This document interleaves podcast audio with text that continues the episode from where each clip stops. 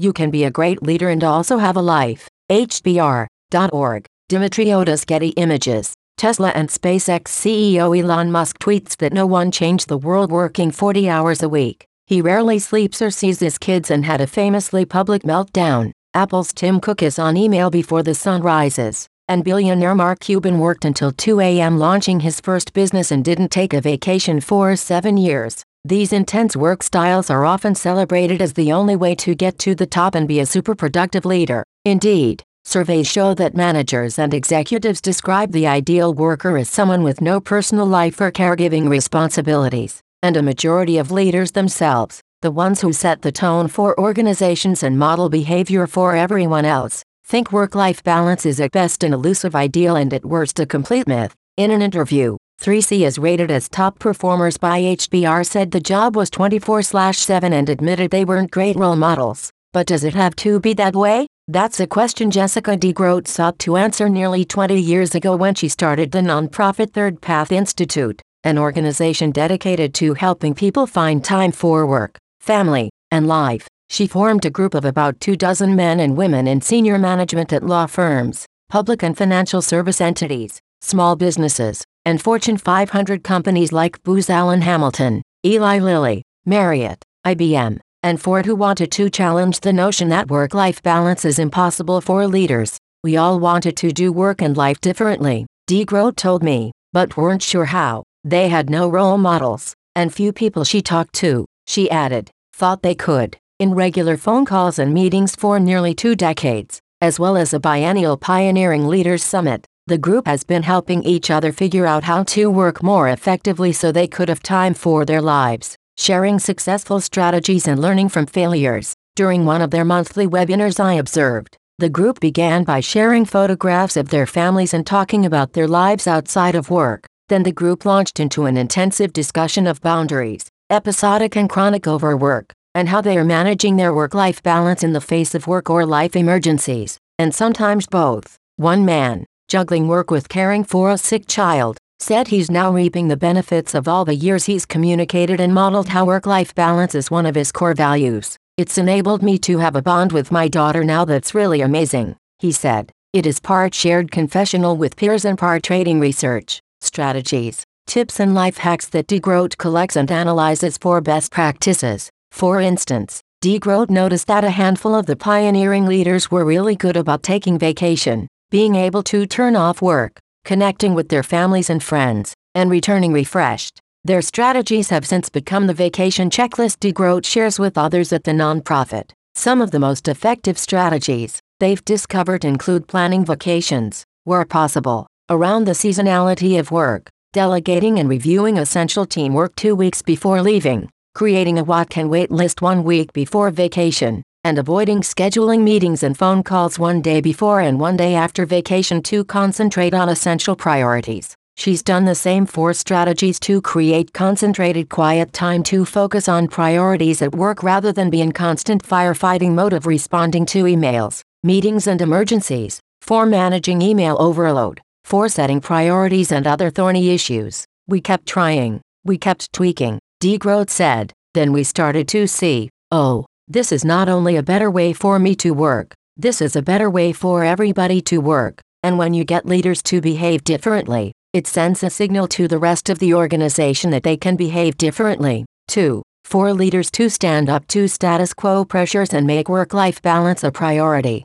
DeGroot discovered these pioneers had to cultivate skills around three relationships learning to work differently with their teams at work, making a plan with their families to put home and family first, and shifting their own mindsets to not only believe change is truly possible, but to give themselves permission to try and speak up about it. The stories of three leaders exemplify how this can be done, learning to work differently. Like many men of his generation, Ivan Axelrod, 72, a managing director of a financial management firm in LA, spent most of his life climbing the corporate ladder as a work focused primary breadwinner. It wasn't until he became a grandfather that he decided to change. His own parents had died when his children were young and never knew them. He wanted something different for his own grandchildren. I wanted them to know their grandfather. So, when his daughter began lining up childcare and preparing to go back to work after a three month leave, The two grandmothers offered to take two days a week each.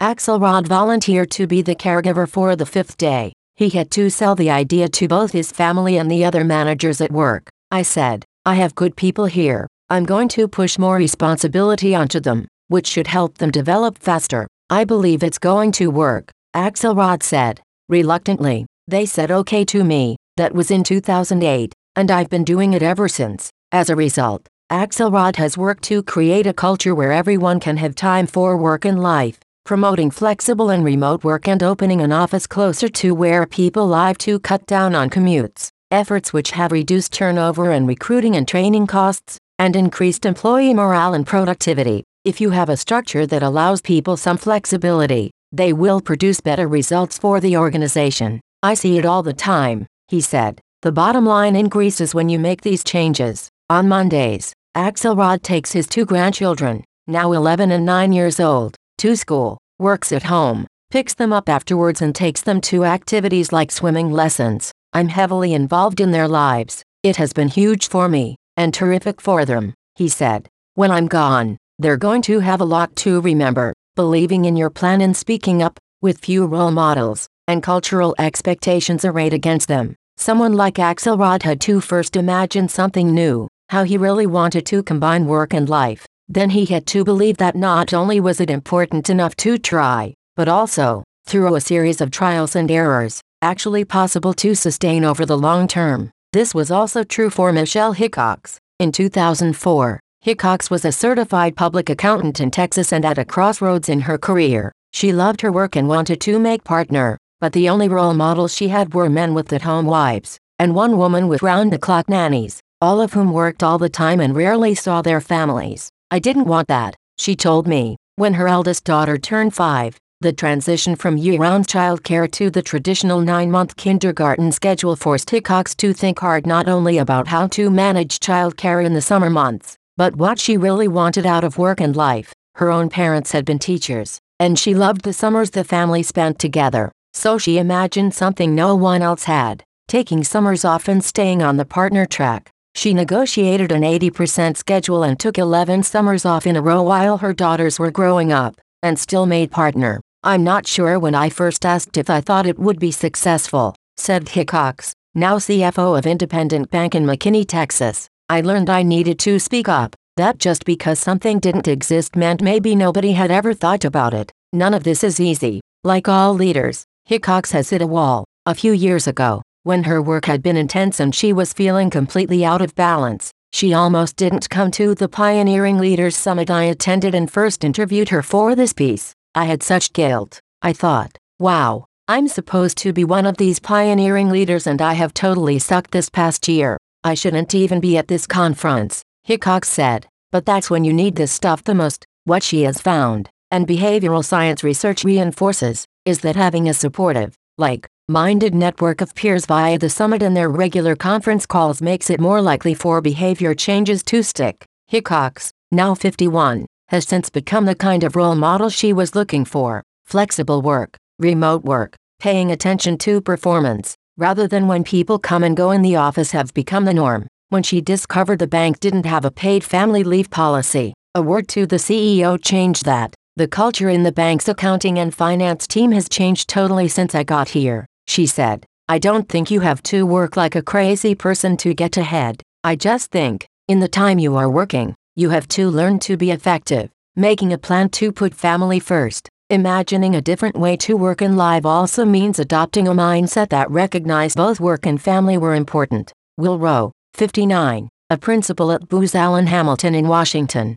D.C., and his wife Teresa, a pediatrician, began their marriage with vows promising to be equal partners and to put family, faith, friendships and flexibility first. They both wanted important, but not overwhelming careers. Rowe's parents were workaholics, he said, who rarely saw each other and wound up divorced. So once Rowe and his wife started a family of their own, the couple committed to spending as much time with family as possible. Will worked four days a week, Teresa an alternate three, and a neighbor cared for their two children one day a week. The flexible schedule has allowed him to be active in his neighborhood and faith community, and gave him the courage to ask his boss for a six month sabbatical to travel the country with his family. As his kids grew and he rose through the leadership ranks, Rowe continued to work a flexible schedule, deftly juggling conference calls in the school pickup line, and time shifting his work to accommodate both his clients and his family. Being clear on family priorities, routinely talking them through and planning together as a family have been keys to making his work and family life work. I sit down every week and color code my calendar. Family events and activities are in green. If I find it competes with my work, I will cancel, delegate or move work around. Rowe said, Some things in life are more important than work. What we see, our role models, shape what we think is possible. And right now, so many of us are stuck in the workplace overworking because that's all we see in our leaders. So perhaps, if we are to change, what we need are fewer breathless articles about inhuman and insane CEO schedules that ignore the costs to health, families, and ultimately, innovation and business productivity. And we need to hear more stories like that of Axelrod, Hickox and Rowe. More about CEOs like David Solomon, the new head of Goldman Sachs who takes yoga classes with his daughter, led an effort to reduce punishing work hours, calls colleagues when they're working too much to tell them to stop, and regularly performs and records electronic dance music as DJ D-Sol. More about how leaders like YouTube's Susan Wojcicki can run a $100 billion company and still be home for dinner at 6 p.m. with her kids. Perhaps the more we hear stories of leaders like these, the more the majority of us who tell surveyors that we want both time to do great work and live a great life, people may start believing it's possible.